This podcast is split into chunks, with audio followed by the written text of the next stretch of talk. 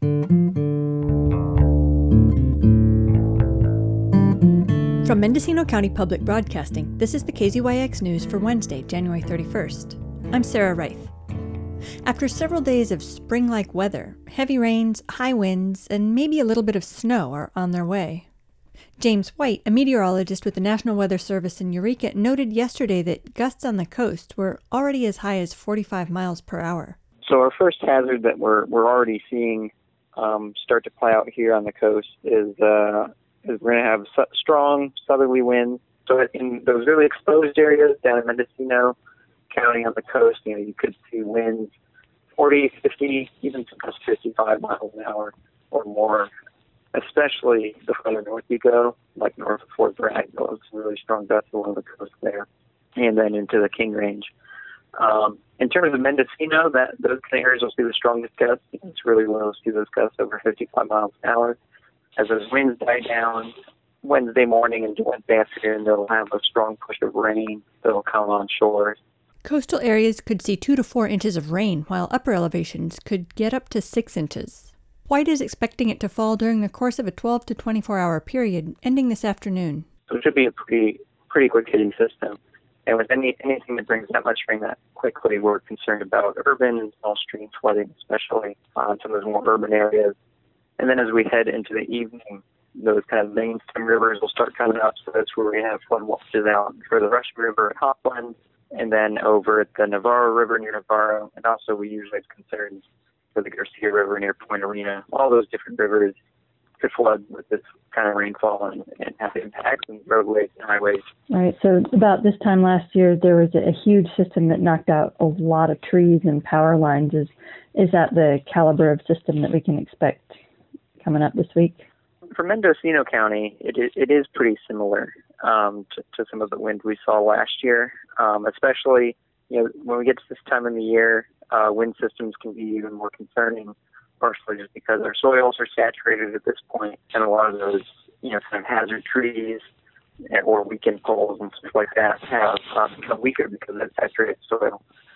So it is, it is on that same kind of magnitude, a little bit less strong than some of the storms we saw last year, but it still certainly holds the potential for uh, for widespread power outages and, and tree damage. And I think everyone in the, the northern part of the inland county, like Laytonville, remembers the 101 being just completely inaccessible. Can we shift over to that part of the county now? Yeah, for sure. So, so up in the northern part of the county, the, the big defining feature of, of last year was just how much snow we kept getting on on those parts of 101 there in northern Mendocino, and that that is something that is different.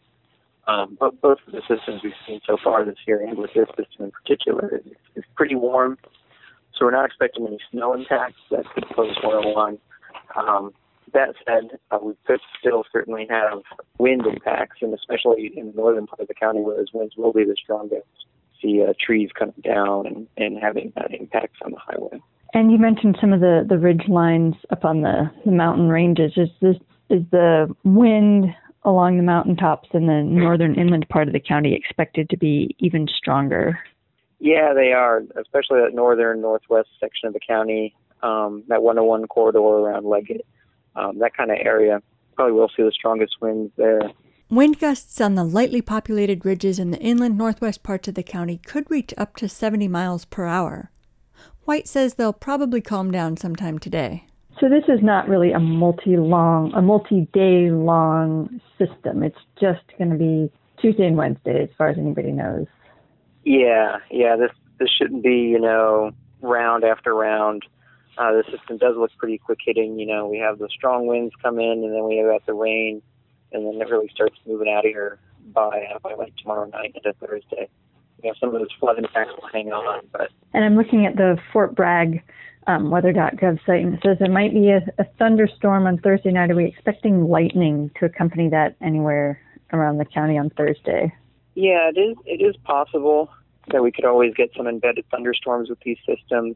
Um, any thunderstorms that pop up would most likely be on the more tail end of the system, so probably uh, you're we're talking more Wednesday night into Thursday um, is when they'd be most likely. Right. And it'll be so wet that it sounds like the likelihood of having a huge fire after a giant rainstorm is pretty low.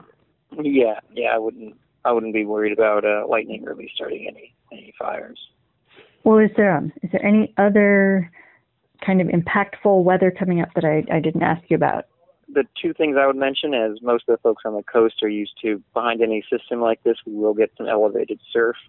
Um, so you know we can expect uh, waves after the system, probably causing run up on beaches of 20 to 25 feet on Thursday. So that's always one thing we keep on the lookout for. And the other thing is, is you know we're still in winter here, still January to February, so you know we're already starting to track the next system coming up this weekend, and uh, a lot of the this system is going to bring a bunch of cold air behind it. So by Saturday, we're looking at our low temperatures back, you know, near freezing even for the coast in a lot of areas, and uh, and then we could we could see some lower elevation snow this weekend. Laytonville and Willits could get a couple of inches of snow this weekend. On the coast, the waves following the warmer wet weather system today and tomorrow could wash about 25 feet onto the beach, and they're likely to be pretty tall, too. The actual waves themselves measure about 18 feet, still pretty tall. That's pretty impressive. Yeah, maybe enjoy that from a safe distance. Exactly, yeah. For KZYX News, I'm Sarah Reith. For all our local news, with photos and more, visit kzyx.org. You can also subscribe to the KZYX News podcast, wherever you get your podcasts.